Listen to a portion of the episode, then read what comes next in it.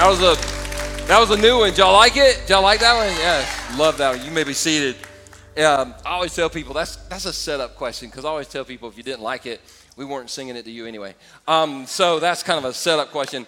I, I got to start out tonight um, with a confession. I've started out all day and this is going well. I think you love it when I confess stuff because you don't feel as messed up, and, and so it kind of puts us all on an even page. So let me just start with a confession. And if you're from a church background, if you, if you have a lot of church experience, you're not going to like this, but let me explain it before you write me off as a heretic, okay? Deal? Deal, good.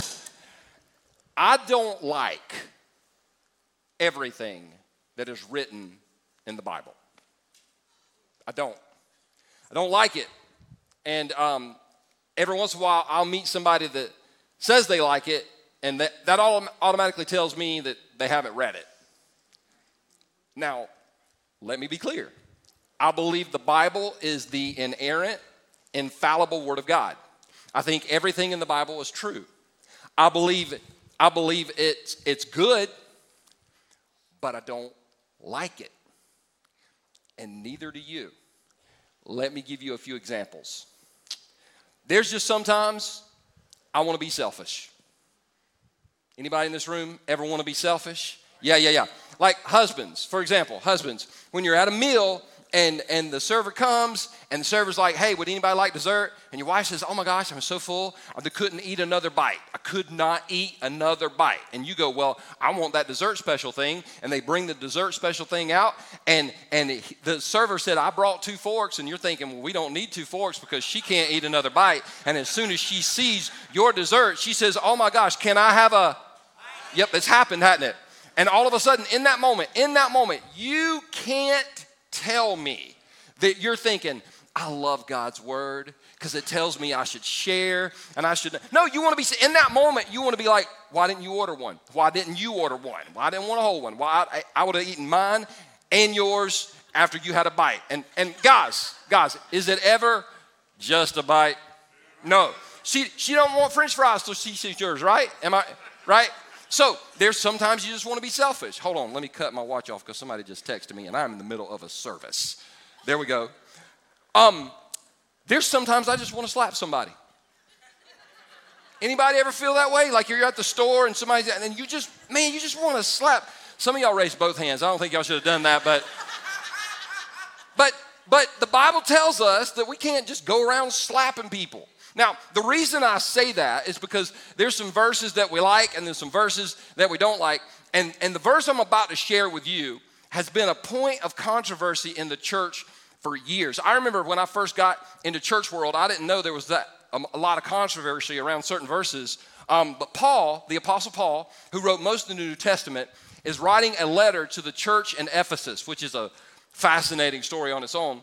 And he, he's talking about relationships, specifically the husband and the wife. And this is how he starts out this whole section. He says, um, and further, submit to one another out of reverence for Christ. So, starting off, Paul says, the husband and the wife, you should be mutually submissive.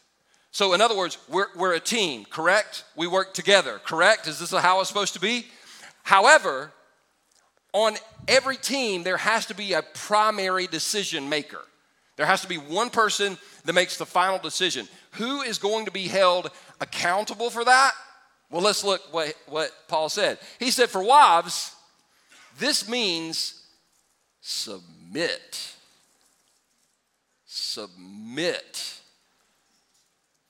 Husbands, turn to your wife and say, No, don't do that. This means submit to your husbands as to the Lord. Now, I didn't know there's controversy around this verse.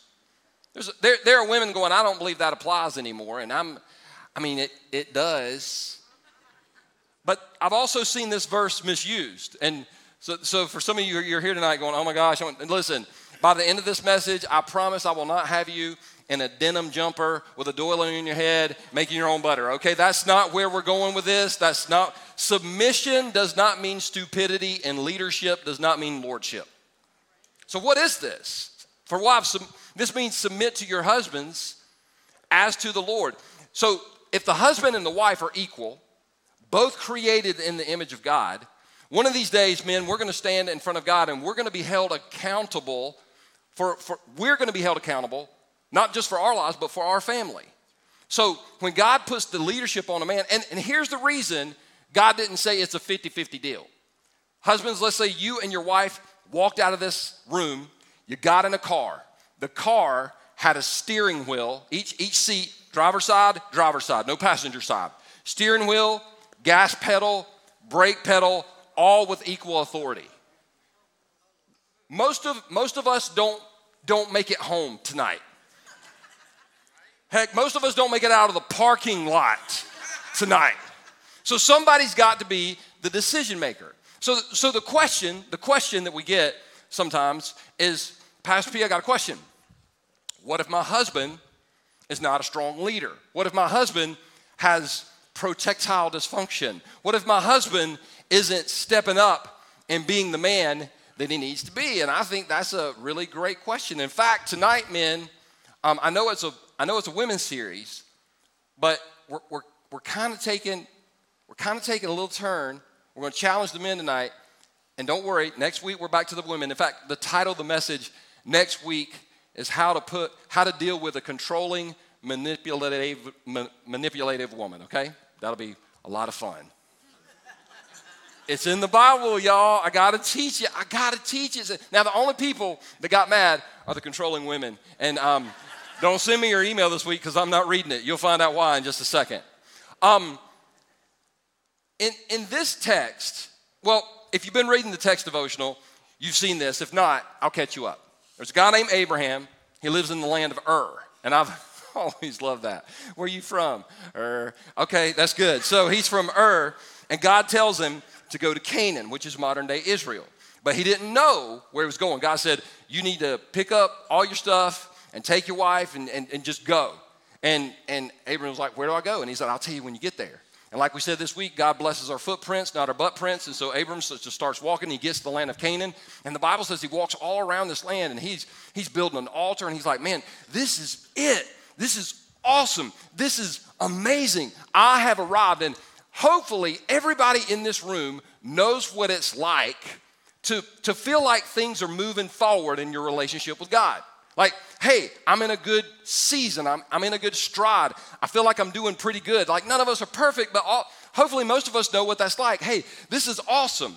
And then something happens, and you're not gonna believe this. This is crazy. We've, we've made so much progress in the world because I can't believe something like this would happen. Watch this. Um, oh, I forgot this. As a man, my top priority as a man should be to, to continually strive to become a fully devoted follower of Jesus. I can't believe I almost skipped over this. The reason I put this slide in there is because Shannon and I were standing on this stage, or sitting on this stage with Chris and Holly Brown. Chris and Holly Brown are two wonderful friends of ours. They're, they're pastors in Columbia, Tennessee, and they both have strong personalities. Strong personalities. And Shannon asked Holly the question Holly, with you having a strong personality and Chris having a strong personality, how do you submit and follow his leadership? And Holly's answer was so quick and it was so direct, and I remember it. Holly said, I don't have a problem following Chris because I know Chris follows Jesus. And men, I went, like, I was sitting there going, man, that, that challenged me. And so, men, the best thing for, for us, we need to live the kind of life that when our wife reads, Wives, submit to your husbands as to the Lord, she thinks, Oh, yeah, that's easy. That's easy. It's piece of cake. Because I know that guy follows Jesus. Now we're into the story. You're not going to believe what happened here. Got ahead of myself. At that time, a severe famine struck the land of Canaan, forcing Abram to go down to Egypt where he lived as a foreigner. Now, I know you're, this is going to be so hard to believe because you've never seen anything like this.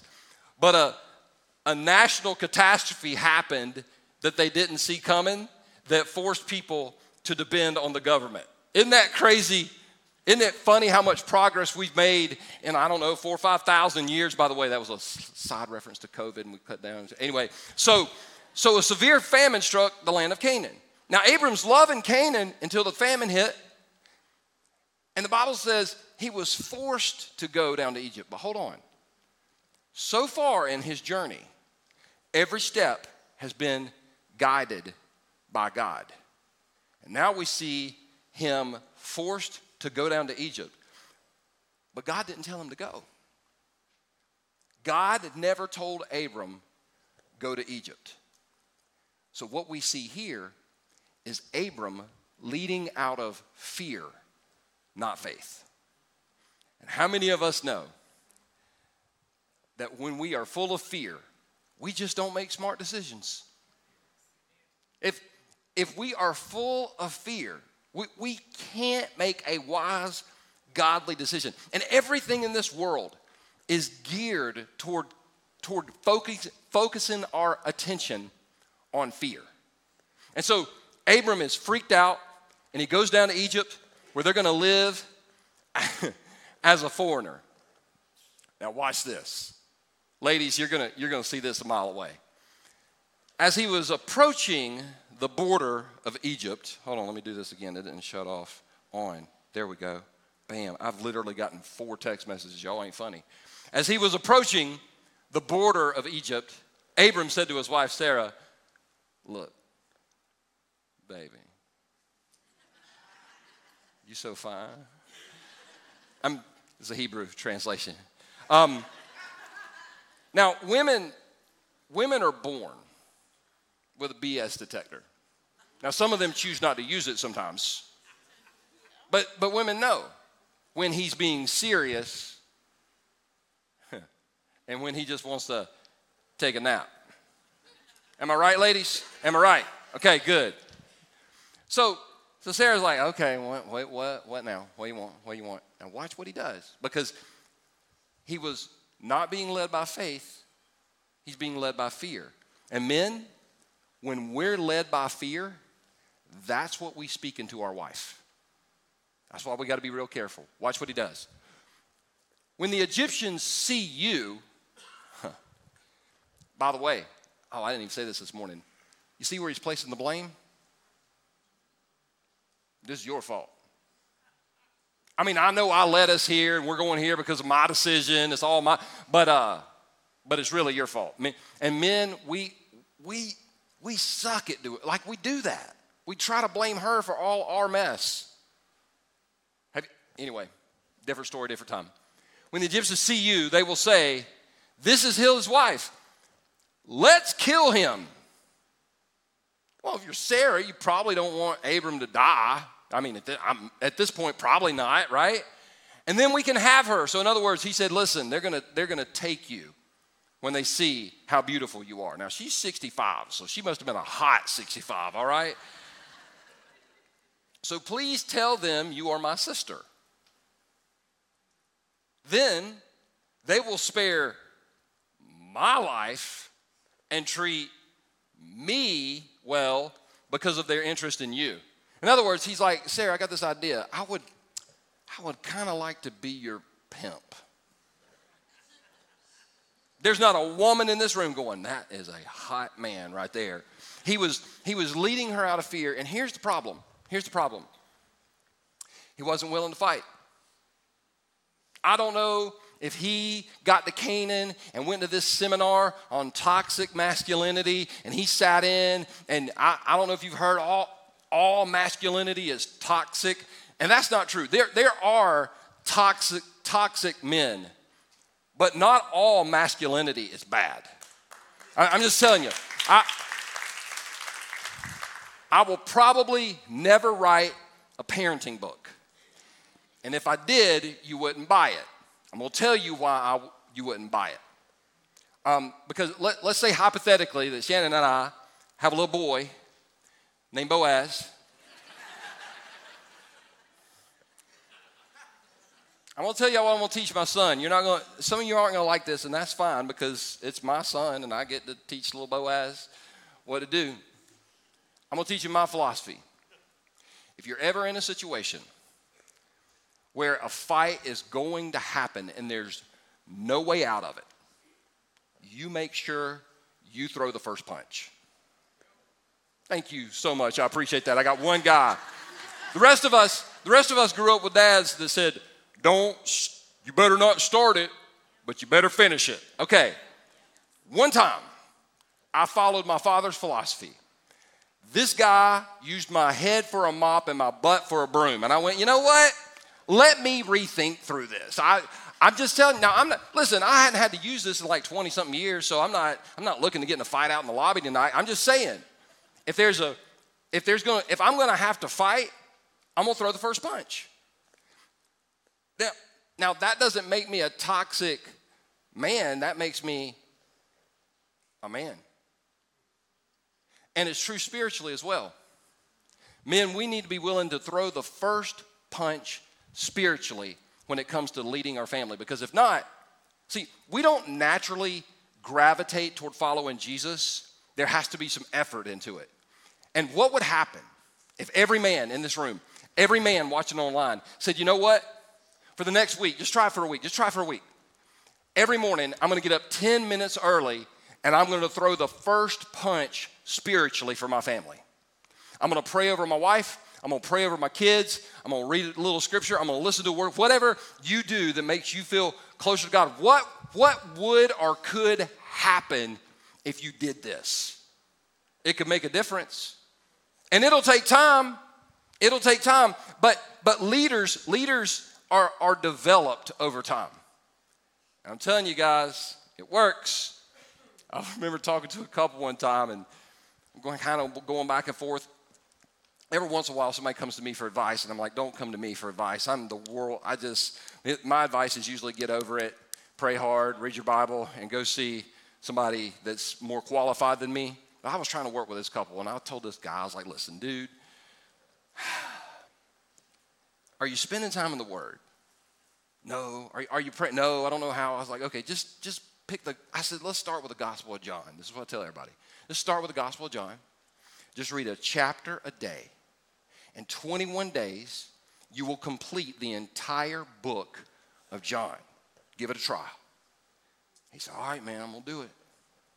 Two or three weeks later, I'm sitting with him and his wife. I said, How's that Bible thing going? And he, they both kind of looked at each other and giggled like, a, like an inside joke giggle. You know me, I'm just like, What's this? What's that? She went, Oh, it's working. I said, Care to explain?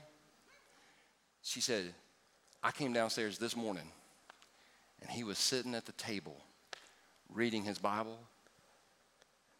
Oh, God, I just wanted him right there. I was like, You're right, I didn't want to know. You're right there. He said, We were late for work. I went, Stop! I don't, I don't want to, I don't know, I don't want to know. Reading the Bible makes you sexy, man. Oh, I heard a woman say amen. There you go. So, now, watch what happens. Watch what happens because you would think that this scheme isn't going to work. But, men, here's why we got to be careful. The world will actually reward us for abandoning our family. Watch. Stay with me.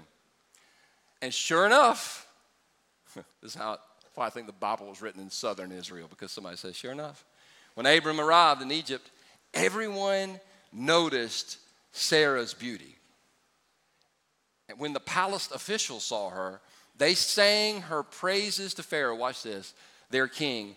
And Sarah was taken into his palace. Mm. Men, if we don't lead our family, Satan will. She got taken in to the palace because Abraham was over here. And that's what some men go, well, I, I just didn't want to say anything. And, and we think that makes, makes us virtuous when it actually makes us weak. I'm Abraham. I'm like, you want my wife? You going like you gonna have to fight. And if I die, I die. But you're gonna bleed. That's what I would say. Anyway, verse 16. Then Pharaoh gave Abram many gifts. Don't miss that. See, if you'll abandon your family, you'll get a promotion, you'll get a raise. You can move halfway across the country and make twice as much money and never see them. That's what happened. Then Pharaoh gave Abram many gifts because of her sheep, goats, cattle, male and female donkeys, male and female servants, and camels. Threw in a pack of cigarettes right there. I, I guess that was, guess that was worth it. So, so Abram moves from faith to fear, leads his wife in fear, speaks fear into her, and before we know it, she's literally taken in by the enemy and he gets rewarded for it. Now, ladies, let me push the pause button here and say there's three things that you need to understand about men. Some of you already know these things and they'll be reminders, and some need to be reminded, reminded of these things. Number one, we are clueless. Not about all things, just about you. Because you are a woman. And I don't care how many gender studies they do and how much external stuff you change, the mind of a man and the mind of a woman are not the same. Men, we don't think about, we don't think things through sometimes. Shannon and I were having an argument one night, driving down the road. And when I say argument, it wasn't a discussion, it wasn't a, a talk, it was an argument. And I was getting my butt kicked. And men, sometimes when we, we're in an argument, the point of the argument, like, we're not trying to settle the dispute anymore, we're trying to win the argument. And I made her so angry that she literally said in, our, in the truck, we were, I, we were right beside AnMed driving toward our house, and she said, This is obviously isn't going anywhere. I'm going to sit right here and just keep my mouth shut for the rest of the drive. That could have been it. But no, I'm clueless. My response to that was, that would be a freaking miracle. And, and then it was just, right?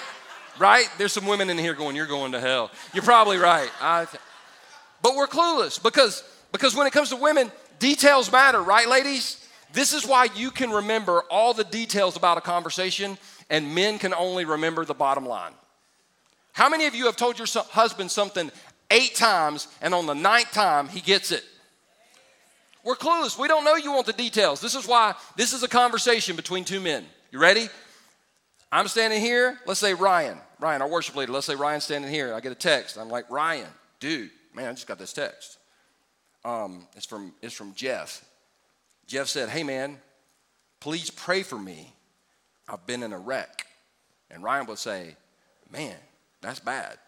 Let's pray for Jeff. If a woman is standing there and the same thing happens, and I say, just got a text from Jeff, says, please pray for me. I've been in a wreck. Oh my gosh, was Linda with him? I, I, I, the text just says, hey man, please pray for me. I was, I was in a wreck. Which car was he driving? The text says, pray for me because I was in it. What you know? What? Just text Jeff. There you go. I, if he doesn't reply, he's dead. I don't. I don't know. I, I don't know. It, but details matter. Details matter, and this is why men. This is why men have such a hard time understanding sometimes how to communicate to a woman what's important to her. Women are complicated. In fact, men, we can't effectively lead our family without God's help. If you're trying to be the husband and the leader in your family and not asking God for help, here's why you should go to God He made her, He's the manufacturer. If anybody gets her, He gets her. And he created, listen, I think it's beautiful. I think he created the woman to be so complex that we knew we couldn't do it on our own. We needed help. Okay, so here's the invitation. James, the half brother of Jesus, said, If you need wisdom, if you need wisdom, men, if you need wisdom, about how to lead your family, about how to be the spiritual leader of your home, here's what's beautiful ask our generous God, and He will give it to you, and He will not rebuke you for asking. God will give you wisdom. Now, I asked for this. Going back to that argument, I hadn't shared this part before. As soon as I said that would be a freaking miracle to Shannon, God went, apologize. And I did the next day. now, I think it's a little bit soon, but, but, but God will speak to us like that. He'll just constantly, God, fill me with the wisdom that I need to lead my home. Everybody can pray that prayer. Everybody can pray that prayer. Took less than 30 seconds. But if you say it and you mean it, God, God will bless us not only not sparingly, but generously. Oh, and by the way, ladies, when I tell him to ask God how to lead you, just let God talk to him. Because sometimes a guy can't hear God because his wife won't be quiet long enough for him to hear. We'll talk about that a little bit more next week, all right? Second thing you need to know about women and our, our men is we are careless. We're careless. We, we, statistically, this is true. You can look it up on just about any website research. Women outlive men by 10 years, typically. You know why? Women, women actually go to the doctor and get checked for things that need to get checked. Men, we don't go get things. A man can be bleeding from the ears for, for three months and be like, yeah, I'm gonna get that checked out one day. I'm gonna get that checked out. Just losing blood, like losing blood left and right. We're careless. And the reason we're careless is, is because we think, we, we think we're indestructible, correct? This is a true story. Everything I'm about to tell you is 100% true. This is not made up. This is just proof that I am not the sharpest knife in the drawer, and God can really use foolish things to confound the wise. When I turned 40, I got all this medical advice. Happened when I turned 52. and I didn't listen to the 50 because the 40 messed me up. And they kept saying, there were the people that going, you need to get your prostate check, you need to get your prostate check, you need to get your pro-. I didn't know what that was. I didn't know what the prostate was. I didn't know where it was, and I didn't know how you got it checked. So I was at my doctor's office, and he's like, You need to get your prostate checked. And I was like, Well, let's go ahead and check that thing. He's like, I don't do that here. That should have been a red flag. But no. He said, I got to send you to another doctor. I was like, Awesome. He said, This is the one I highly recommend. I waited about two or three weeks. I got in. And I introduced myself, and he's like, "Oh, I know you." Da da da da. And he's like, "Well," he said, "You, I see here on my chart, you're here to get your prostate checked." And I said, "Yes, sir. Yes, sir. Let's go ahead and let's go ahead and get that done." And he said, "Well, I'm gonna need you to take your pants down to about your knees, turn around, and bend over."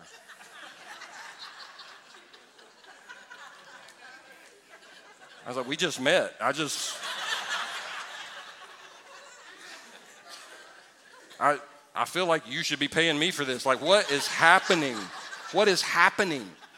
I literally told him, I said, Can let's just pretend I don't know anything about a prostate and you and he said, You have no idea what's about to happen to you. I said, No, sir. he walked me through it. I said, You're gonna do what? and he finished, and I said, Sir, you are a dirty man. then I thought, who in like the seventh or eighth grade thinks, I think I know what I want to do with my life? I want to, anyway. it was so insane. But but you know, you got to go through those exams. You got to go through those exams. And men, not only are we careless sometimes physically, we get careless spiritually as well. We get careless. And once again, I'm going to say it again, I'm going to keep repeating myself. We don't naturally drift toward Jesus. So we got to develop this thing called, oh my gosh, people hate this word. They hate this word, but it's so necessary. We got to develop this thing called discipline. Discipline. It's, it's, that, it's that thing that will take you to the next level. It's that thing that's so underdeveloped in our world. I, I saw, oh my gosh, I, I don't know if y'all seen the girl on TikTok this week. She's going viral, crying about her nine to five job. Have y'all seen this? I work nine to five. And I'm like, that's all? That's all? I got people in my church that work more hours in two days than you work all week long. I, discipline. Discipline. I know water went everywhere. It's fine. Nothing ruined. Discipline. I had somebody tell me the other day, because I always post my workouts. He said, I sure do wish I had the time to work out that you have. And I said, You do. You got the same 24 hours that I've got. And he said, Oh no, but I got to do it. I said, Stop, stop, stop for a minute. Stop for a minute. I'm to stop you right there. I said, I get up at 4 o'clock on Sunday mornings to get my workout in before I come to church. You're welcome to come over and get in a workout. You got to get up at 4. He didn't show up. I'm just, but, but I'm just saying, don't tell me you don't have time. It, in, in fact, let me just kind of put this out there. It's not that you don't have time, it's that it's not a priority. We got to discipline ourselves. That 10 minutes a day, it's not going to happen. Listen, I promise you, when you wake up in the morning, men, if you're like, I'm going to start that, you're going to wake up in the morning, and I promise you, the devil's going to be like, go back to sleep for 10 minutes.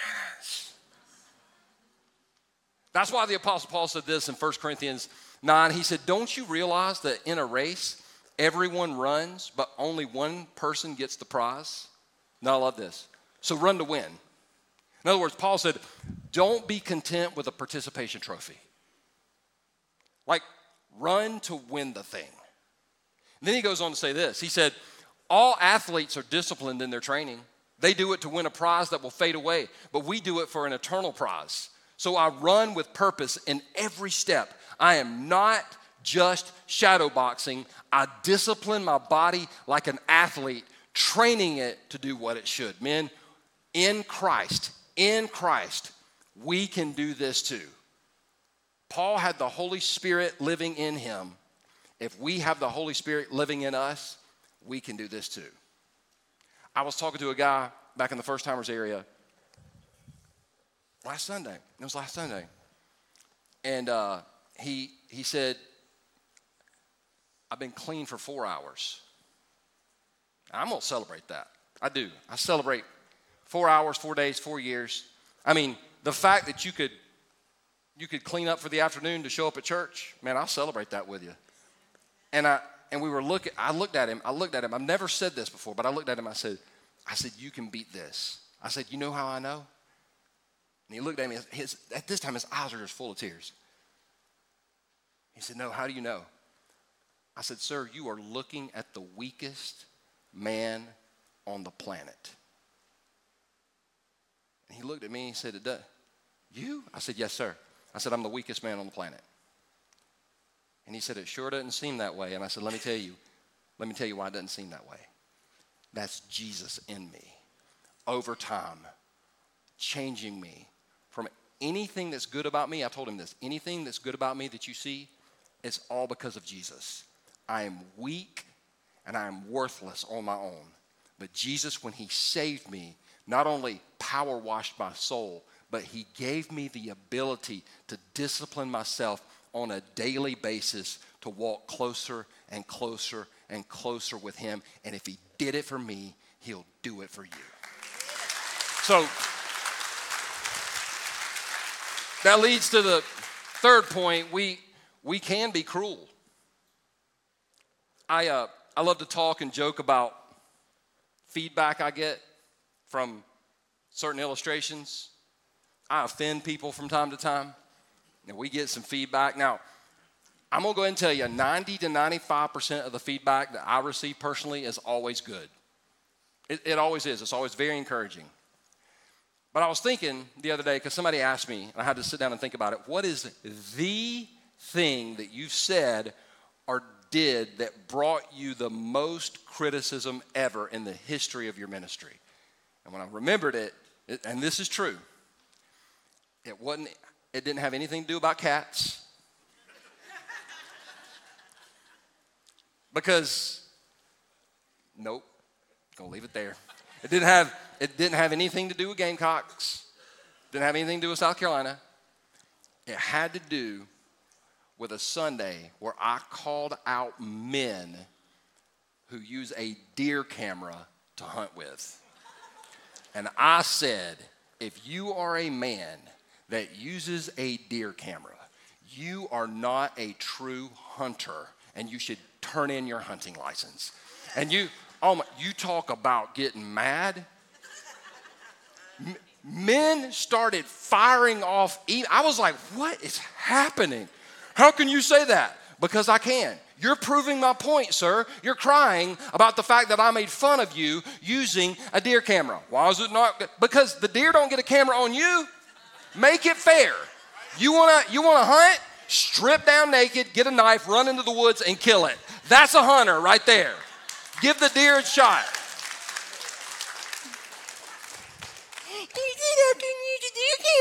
Yeah, exactly. That's what I'm saying. But men can be cruel. I mean, you should see some of the stuff that was said about me when I made fun of, of the deer camera and stuff. And, and, and men, we can, be, we can be cruel when it comes to, I mean, we can be cruel when it comes to our wife leading our family. Can, can we all agree that Abraham was cruel to Sarah? Yes? Huh. There's some people that are like, I would never, I would never, I would never sell my wife out to Pharaoh. But would you give her up for the fairway? Would you give her up to go fishing or hunting or see Pharaoh can take any form of hobby. Pharaoh is a hobby. Pharaoh is a job. Pharaoh is a promotion. Y'all, y'all feel that tension in the room? Oh, that's good. See, I like that. Men can be cruel because what happens, what happens is most of us men in the room, many of us men, have a, have a father wound.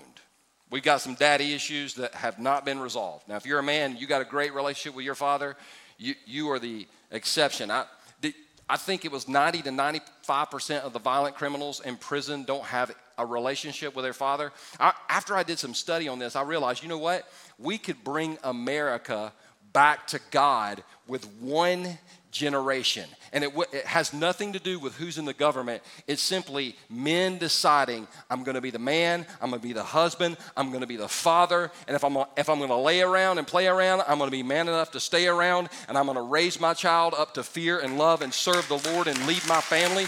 We could, we could literally take this nation back. But, but if we're not careful, we allow pain, and all of us, every man in this room, every man in this room has experienced pain. And listen, don't try to compare your pain to somebody else's. Your pain is your pain, and it hurts, period. I've done this all day, and this hadn't been in my notes, and I, I, just, I just need to stop right here and say this to somebody in the room. I felt like there's been somebody all day. That you've gone through a divorce and it sucks. I've gone through a divorce. It sucks. The whole process sucks. But there's somebody here tonight, and you're blaming your problems on your ex. What's the problem with that, Pastor P? Here's the problem you're a victim. And you've heard me say it so many times victims never walk in victory. I'm sorry he hurt you. I'm sorry she hurt you, but you're out of that relationship. And if you're still giving them power over you, you got to let that crap go. I don't know who that was for, but that was for somebody. Getting back to the story, we can, we can be cruel.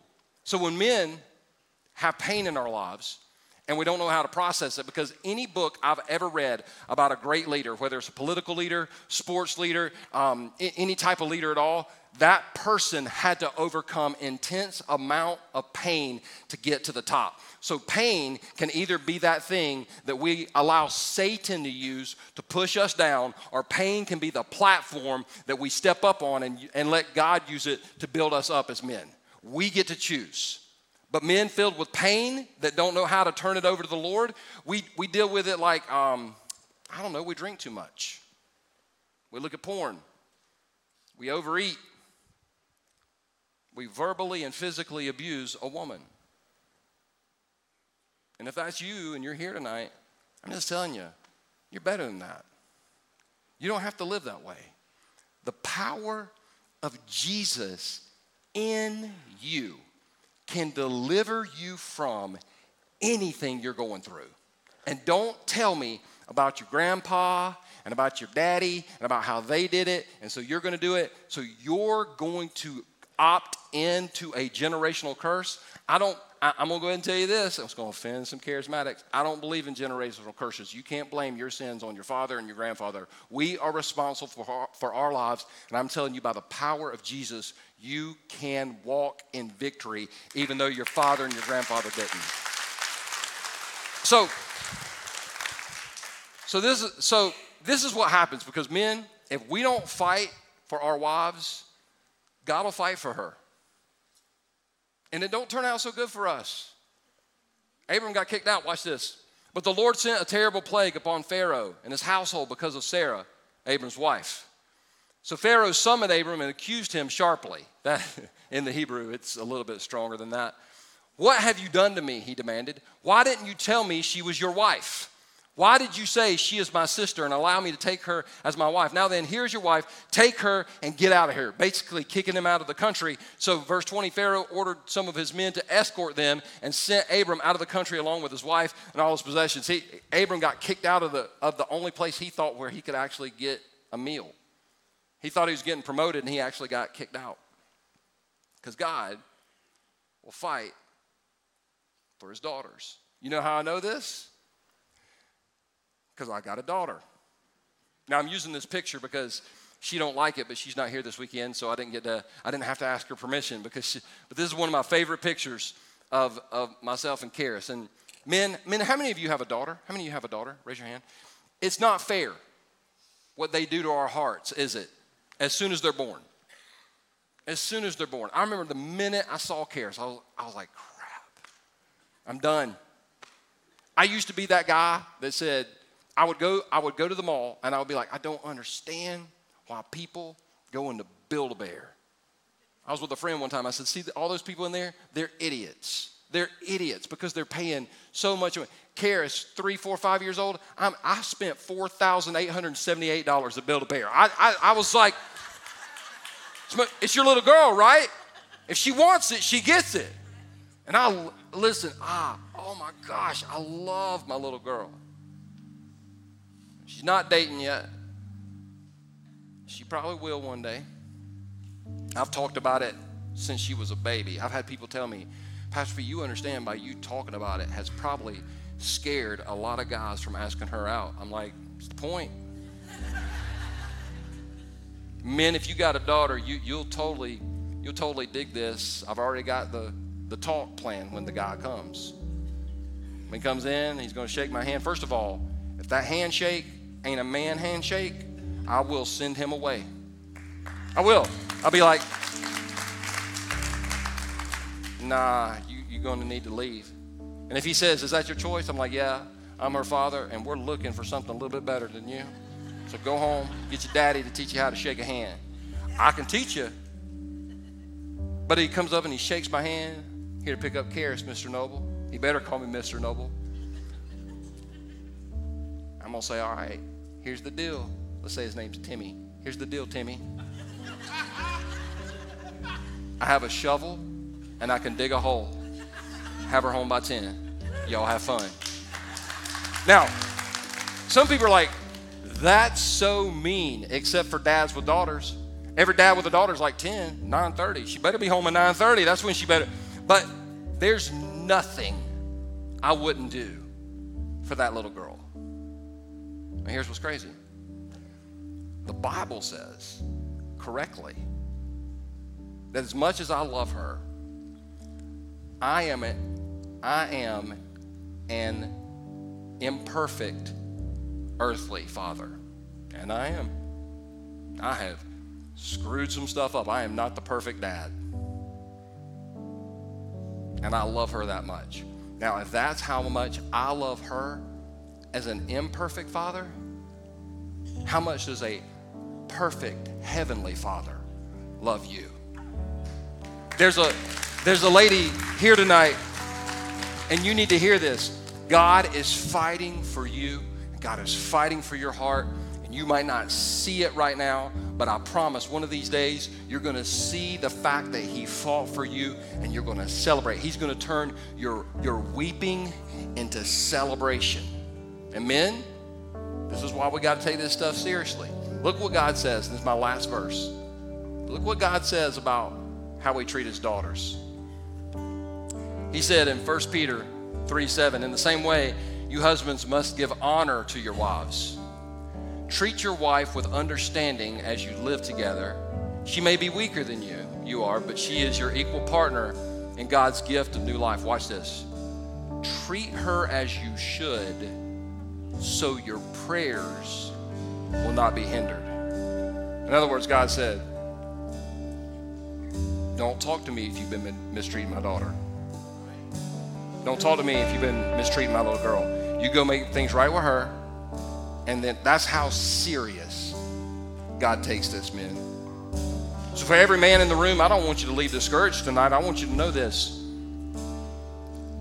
In God's time, He can take us from who we are to who we need to be that daily discipline, He will absolutely work. Listen, if He brought Jesus back from the dead and Jesus lives in us, that means nothing is impossible, that we can have victory over anything that seems to be having victory over us. And if you're a woman here tonight and you feel like God has abandoned you or forgotten you, or maybe you've asked the question recently, God, where are you? Isn't it awesome that you're in a room tonight hearing somebody say, God is fighting for your heart because He loves you and He wants nothing but the best for your life. So, God, I want to thank you tonight for who you are, and I want to thank you for what you're doing, and I want to thank you for being so good, and I want to thank you for loving us. God, even we were doing some stuff that God honestly didn't make us very lovable. I want to thank you, God, for not running after us to get us back, but to to bring us back. God, I want to thank you that you continue your pursuit because you want greater things for us than we want for ourselves, God. Thank you for who you are. Thank you for what you're doing. Thank you for what you're going to do. Jesus, I want to thank you that you showed us the Father. And God, that you're always good and you're always kind. Tonight, with heads bowed and eyes closed all over this room, maybe you're a lady here tonight and you just need to say, God, thank you for fighting. Thank you for fighting for me. Because He's fighting for your heart. Maybe you're a guy here tonight. You need to tell God, God, I, I want you to do a work in me so I can become the man that can lead my wife, so I can become the man to lead my children, so I can be, you can develop me Maybe you're here tonight and you don't know Christ. You've never asked Jesus to come into your life. And if you don't have Jesus, there is no potential for change. But with, with Jesus in your life, the potential for change is unlimited. So if you're here tonight and you know you need to pray to receive Christ, I want to invite you right where you stand right now to ask Jesus to come into your life and save you. I'm going to ask you, if you want to ask Christ into your life, to say a prayer with me. Just repeat it with me. And I'm going to ask you to repeat this prayer out loud but not alone because everybody in this room in our Second Chance family, we're going to say this prayer with you so you can know that you're stepping into a relationship with Jesus supported by so many people in this room. So if you're here tonight, you want to pray to receive Christ, pray this with me in Second Chance fam. Let's make sure they're not praying it alone. Just say, Jesus Christ, I know that I'm a sinner and I need you as my Savior. I believe you died on the cross and rose from the grave to pay for my sin. And right now, Jesus, I declare you as Lord.